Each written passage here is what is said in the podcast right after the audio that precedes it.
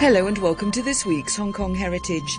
Later in the programme, I join artist Lorette Roberts to talk about her new book about boats, which, as the name suggests, is a celebration of the different types of boats and vessels that can be found here.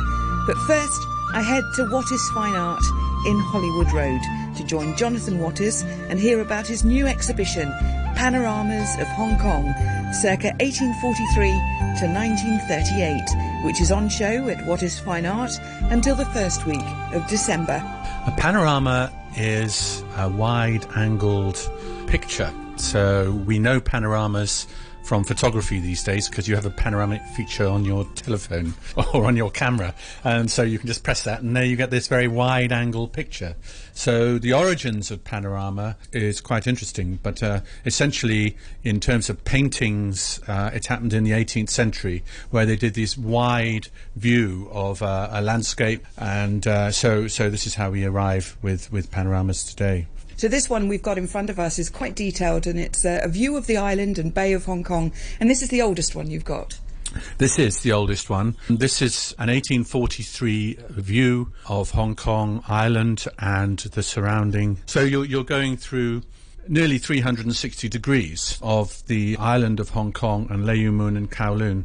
So you've got uh, lots of ships with masts. Lots of ships with masts. And uh, this is a very interesting one because it was done by a, a Royal Marine in, in Hong Kong, Lieutenant White, who did a drawing for this uh, panorama, and he sent it to London and with with his own sc- scribbled notes of what was what, so that we could identify places. And there's an index beneath each of these two panoramas, one above the other, showing us all the different places on Hong Kong Island. So he sent this to London to a man called Robert Burford, who was a bit of an entrepreneur and a painter, who had this thing called the Panorama, which was both was started in the Strand and then moved to Leicester Square, which was an enormous building and he painted a very large oil painting of Hong Kong. And people would pay to go inside and see this great wonder of the world as an oil painting. The problem with this, he did about 31 different cities uh, or places in the world, and people would marvel. They were able to go and view these different exotic places from all over the world, and particularly Hong Kong at the time was particularly interesting. And this is how this came about. So the thing is that the, all the oil paintings, when they were taken down, they were cut up and reused. So none of the oil paintings still exist. Um, there may be one in America that exists, but none of these from Robert Burford's time. So what they did was they made a little program of it. So this is Hong Kong in 1843, and it was published in 1844, and there are all sorts of notes in it, and they go into quite a lot of detail describing Hong Kong as it was at the very earliest times. So this is two years after they started building. It's 1843, and you get all sorts of things. So n- close to us, we have we have the jail, which is next to Mr. Caine's house. That is literally so Mr. Caine of Caine Road. Mr. Caine of Caine Road. Yes, in charge of the magistracy. So and and all sorts of things, and you get Possession Point, and I that I like that Possession Point because there's Possession Park and Possession Point is at the end of Hollywood Road. And I like to walk all the way down there most days. And so if you looked here, you could see, you know, number 15 is the jail, and then I think it's number 25 is Possession Point. And it looks like an awful long way on this Yes. on this map, but it's quite distorted the perspective. But there's so much information in here, even describing the different types of boats, the different types of Mandarin ju- junk and uh, big trading junks and sampans, and there's so many different things described in here, as well as the new buildings. Yeah, no, it's superbly done, and the, all these line drawings, and of course you've got the mountains at the back, and uh, these all a whole variety of uh, different types of ships and boats. And interesting to see, you know, a few of the junks have got their sails up, but most of the major ships, of course, because they're in port, so they they've got their sails down. Also, down below you've got all these lists, so you've got all of the boats have got numbers on them, and then it sort of tells you what you're looking at below. But there's a few typos in there, isn't there? Yes, there are. there are a few typos, and I imagine the of Lieutenant White, where you know he had scrawled notes on it, in, in probably in pencil, above various places. And so the harbour master is called Mister Pinder. Well, as we know, the first harbour master was Mister Pedder, who had a street named after him. So we don't know, Mr. Pinder. Yes, no, that's interesting. So they just had handwriting to go off, of course. Yeah. Um, so sometimes they couldn't read the handwriting, and that's then got distorted in history. But I quite like these mistakes in history that come along in the, you know, just simply by somebody not being able to read a person's handwriting across the world. Well, absolutely, and and you and I were discussing earlier uh, about Tai O in in Lantau, and Lantau sometimes was was mapped as Lantau or Tai O on early maps on this particular view, perspective view, we have number 29, Island of Lantau or Taino. Ah. Another typo. yes, not typo. So that is the uh, view of the island and bay of Hong Kong. And this, it says Royal Panorama Leicester Square. This would have been printed where? where? What would it have been used for? It was printed as a little leaflet. I can actually show you the leaflet because I discovered it. It's basically like a program for uh, for you to take away, and it's the only thing that survives of this era and of these uh, panoramas. So each each one, and I've I've had one of Canton, and I've seen one of Macau as well. So all three places were done at some time in the 1830s or 1840s. So this one was showing Hong Kong in 1843 and it says, painted by the proprietor Robert Burford, the figures by H.C. Selous, who was a famous oil painter, in England, from drawings taken by Lieutenant F.J. White, Royal Marines, in 1843. And then it was printed by Alfred Dodd, Rupert Street, Haymarket, in 1844 in London. There's an extensive description of Hong Kong, which is fascinating because it's so early, and also a description of all, all the different uh, places that appear in it. So it's a very useful thing. Yes, yes, and that's only two years really after British colonialisation of, of Hong Kong. Yes. Um, and now, who would have bought that? Who would have been interested in that? Well, I mean, the, the whole idea of, of visiting these great wonders of the world, you know, and and in, and all being and being shown in Leicester Square. I mean, Leicester Square is now cinemas, so it's the same type of person who'd go to the cinema today would have gone to the Panorama because there weren't cinemas, and they would have gone to see this these great views of the world. So whether you actually you paid one price for your ticket and another price for your program, probably a bit like going to the theatre, which so is also the panorama would be shown. It would be shown in a big circular building. So you'd go in and you'd go up uh, steps and things and see from a distance this great panorama of uh, a circular panorama within this building. Interesting. Yeah, it's a great wonder of the world, you know. Yes, and Hong yes. Kong was one of them. Yes. so that would be right round the wall? Or? Right round the wall that I understand it. Yeah. yeah. So you go off to the panorama. Yes. what are you doing on a Saturday afternoon? We're going to the panorama. Panoramas took off, but by the 1860s, photography came along, and then people were. Uh, starting to take panoramas of Hong Kong, and they did them one picture at a time. So a picture would be, should we say, about eight by ten, but they were these ones are probably twelve by fourteen, and and then they were stitched together to make a panorama. So you get a, a two sheet panorama or a three sheet panorama or a four sheet panorama, depending how wide you take take the view. And then they were stitched together before panoramic cameras came into Hong Kong. I think in the the 1910s, 19 between 1912 and 1920, I believe. So what we're going to do is instead of going to the 1860s, 70s, early ones, we're going into the early 20th century, and we're going to a photographer, photographer who had one of the biggest studios in Hong Kong. was called Mee Cheung, and it's called Mee Cheung and Co. And at that time, in 1908, he was not only uh, uh, taking photographs, but he was uh, producing these panoramas, and which would be sometimes sold as these full-size photographs and as panoramas, as single photographs, and he even then went a stage further and he developed postcard panoramas as well. And he was also in, involved with uh, a great publication um, which was called 20th Century Impressions, and he involved he was involved with doing uh, most of the photography in that particular very beautiful tome of the book, which I can show you a bit later. Um, but these photographs date to about 1908. So if we go to the top one, it's a four leaf or four sheet uh, panorama. And why it's so interesting, okay, we have uh, a new waterfront that's being developed as we go along. Yes, half so of it's a building works, isn't half it? Now when I look closely. Work. Yes, yes. Yeah. It's a construction site rather. It's a construction yeah. site, and the, the far left there's the Supreme Court under construction, which is still there.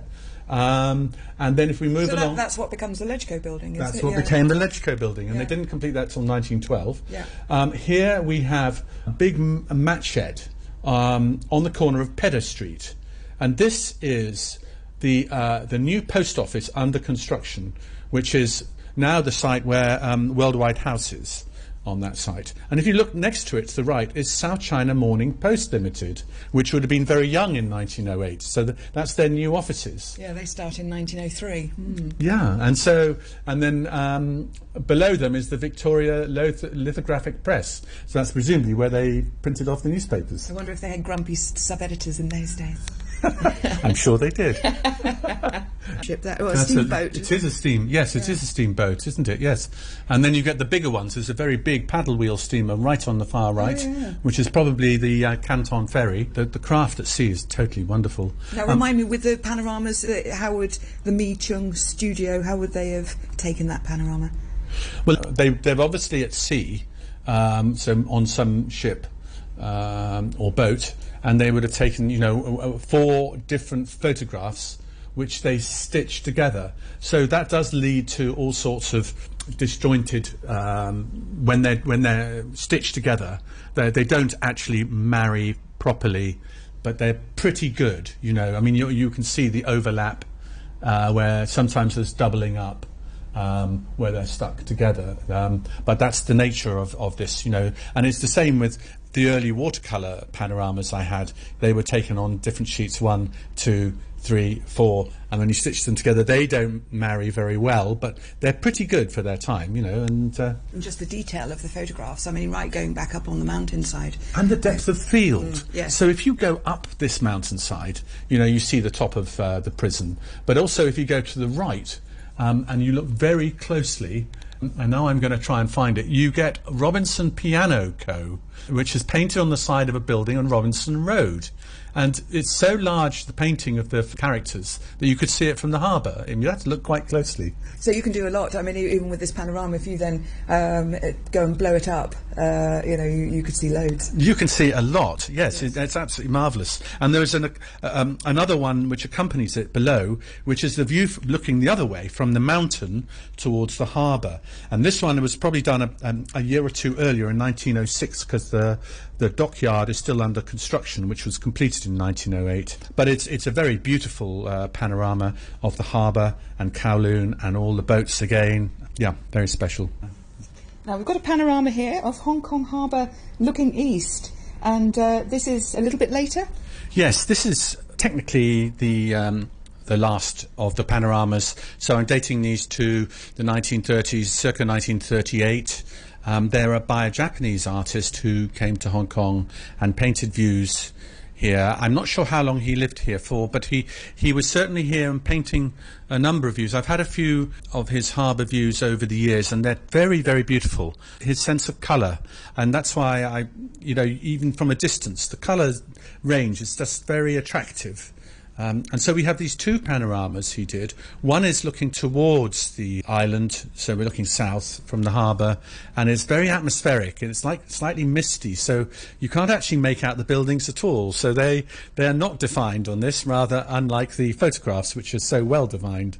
Um, and the other panorama, which is so beautiful, is looking is looking east towards Leu Mun. So in fact, he's stripped it down. I mean, he's got all the colours and the mist, but it basically the key things in both of these panoramas are the mountains at the back, and then in the foreground. I mean, both of them are sea views, and uh, you've just got well, just sailing boats, isn't it? just sailing boats and uh, the topographical rising mountains in, in, in the distance. So it's it's all about atmosphere really, and they're very attractive. I say, I have to say, aside from, I mean, I'm not trying to disguise our pollution problem these days and the haze, but you know, you, I mean, I have had days where I've crossed the Lama Strait and it is foggy, it is mist, it's Yes. not, it's not haze, it's not pollution, and um, and and I'll look over and you can see all the sort of mist rising on the mountains, and I do think about when um, you know, if you go back to 1841 and people are first arriving here and having a look at those, it it has a sort of air of mystery about it. Absolutely, and uh, you know, I mean, it, it, it very beautiful landscapes. So it, you know, what what a subject for artists. So painters uh, would come, and uh, some of them were better than others, and some caught it really, really well. Um, now everyone has a camera, so everyone thinks they can do it with a camera, but it's not that easy. There'd still be very good photographers. Now, the panoramas that we've been looking at have been the one, the, these big ones on the wall, but what you've got in front of us now are mini panoramas, and here also you've got Repulse Bay, a whole load of, I mean, like serious whole load of bathing huts serious whole load of bathing huts. I've never seen so many bathing huts in one beach before. And, and this is late 1920s, you reckon? I think this is late 20s or early 30s, but it's just, and it's before the Lido, and the Lido I think went uh, in there in the mid 30s. And these are sort of almost like little mat shed beach huts, aren't they? They are like little mat shed beach huts. They're the sort of places that I might have gone to in um, in Koh Samui 30 years ago. Yes, that's true, actually. Yeah, and you can see all of these bathers, but again, a strong magnifying glass is essential to really pick up the detail here. But I've actually talked to uh, people who are no longer with us who yes. would have would have uh, been basically bathing there in the, in the. It was a sort of place to go. Yes. My thanks to Jonathan Wattis talking there about his exhibition Panoramas of Hong Kong, circa 1843 to 1938, which is on show at Wattis Fine Art until the first week of December. And then I headed off to join artist Lorette Roberts to talk about her book about boats. I thought a boat theme would be good, but it was partly because I've been drawing boats ever since I was a child, because I just love them. My grandson and his best friend, age six, both drew me some boats, and of course I put them in. Who wouldn't? And they're absolutely great. So, about boats, sketches, and paintings from the author of Sights and Secrets of Hong Kong. So, of course, Lorette E. Roberts. And we're sitting here at Pier 8 and we're looking over and in fact you know you've got the traditional Star Ferry of course and we're looking over to the clock tower in Tsim Sha Tsui and we're next to the Hong Kong Maritime Museum. In front of us in fact we've got the Race for Water solar boat. So there's there's the height of modernity at the other end of the scale. But a lot of your book mostly focuses on Hong Kong with some from Bangkok as well but most of them are your traditional either fishing vessels or sampans, junks or ferries? What I really like to draw is something that has the owners has put something on it, made it has made it theirs. So, like with my post boxes and red doors, it's the fact that a door is a rectangle, a boat is a thing that floats, but the owners have made it really special for some reason. I mean, it's surprising how many boats have flower pots and washing and, and stuff like that. And particularly in other parts of Asia, they have these wonderful decorations. The Vietnamese, I've got some there, the prows and the, the stern part of the boat are beautifully decorated. And I just can't help but paint them, so I have a memory of them forever. They're just beautiful. I think it's the economy also of, of space and neatness of some of these boats sometimes that you see when I go on a sampan, and it's just also how they've used things that like there'll be an upturned Tupperware that's um, fixed to the roof with the, the bamboo, and this is used to augment the light bulb so it actually spreads the light. And then you'll see some fishing boats which actually look quite untidy. They're not, they're just yeah. full of kit for their trip as they head out. Well, I think a lot of people, fishermen and people who it is their livelihoods, have been very good at recycling, and I think we can all take a huge lesson from how they use things over and over. They don't keep buying stuff, they make sure they use things till they've absolutely had it, which is really up to date thinking totally. And uh, now, just leaving through here, you've got close ups sometimes of the Duckling, which is a lovely old junk, which I had the pleasure of uh, meeting you on last time you were in Hong Kong. And Duckling, it was built in Macau in 1955 and was a fishing boat and family home for 30 years and uh, in the late 1950s there were 6,000 boats fishing in Hong Kong, mostly unmechanized. And I think this is the ultimate tragedy, which I've been talking to maritime expert Dr. Stephen Davies about, was the fact that, I mean, the Duckling is virtually like the only act. I mean, the, the other, the Aqua Luna is in fact a modern replica, really, and uh, has some design issues if you, if you talk to people that, uh, who are in the maritime industry. But throughout China and throughout Hong Kong, they were all used for fire firewood, they've all disappeared. So I think your book is valuable not only for the lovely artwork, it makes a great present, but also the fact that you are focusing on a number of vessels that may not be around in a little while. And also, since we're talking about the duckling, and we all know that it went to the bottom of the sea for a short while. Oh, um, we don't all know. Can you tell us that oh, again? Yes, in, in 2015 it was scuttled. Is that the word? Yes, for about four months during a typhoon. And there's a connection because some people may remember the Precious Dragon that used to be in Hong Kong harbour. And unfortunately, that did also sink off Ceylon on its way back to England. Yes, but the fact that you can actually uh, sink it to the bottom of the sea and then bring it back up again. I mean, they did, yeah, and they did a lot of that in the Second World War. They would actually sink some vessels, and uh, a late friend of mine, Graham Large, he in fact had the Aurora was a, a vessel that had been brought back up and then then restored. And in fact, seawater isn't that damaging for wood, so you can do that. That's what the lady told me from Duckling is that actually, basically, everything was okay. It just looked very tatty. Yes. Now you've got uh, the whole evolution of the Star Ferry here. Well, yeah, I, I actually um, took some note, quite copious notes about six, seven years ago when they had a display, and I see they've still got a display here. I just love the different shapes, and of course, I actually like the oldest one best. But they're, they're so pretty. And there was a time when women and men were segregated.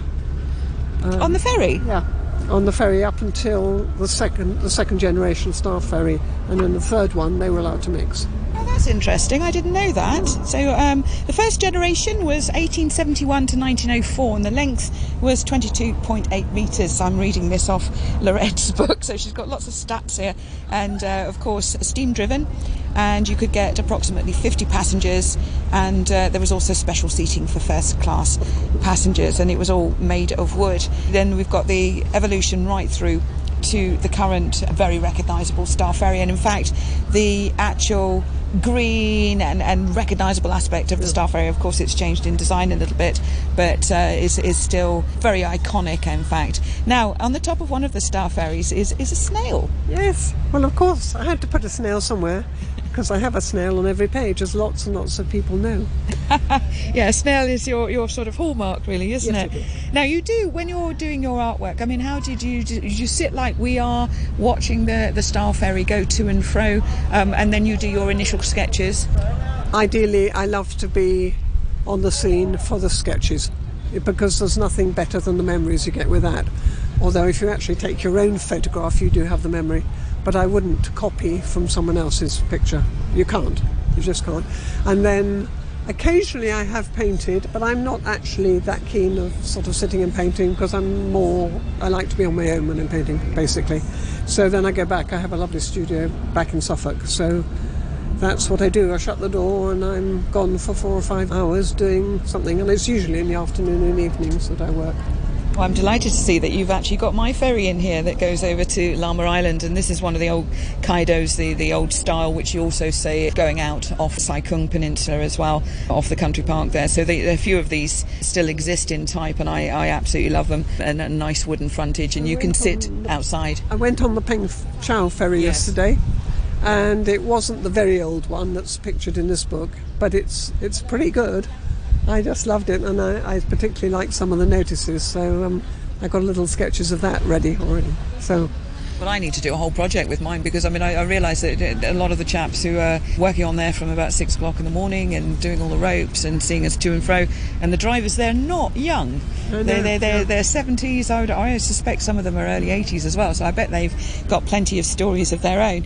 Back to your book, which is uh, Lorette Roberts about boats and uh, sketches and paintings from the author of Sights and Secrets of Hong Kong. So you've got on the front there a sailing boat, a little fishing trawler, and a junk, and also dragon boating. You also go right modern. So you've got the uh, Discovery Bay and also some of the ferries, the turbojets that go to Macau. And what I also like about your sketches is you do some of the rope details. I love pencil drawing of ropes and, and things that go twirling around. And they're absolutely me. So there's a page of, of these beautiful, I was going to say knitted, but sort of plaited fenders which are hardly seen now because of the plastic. So we hope they'll go back to making them again one day.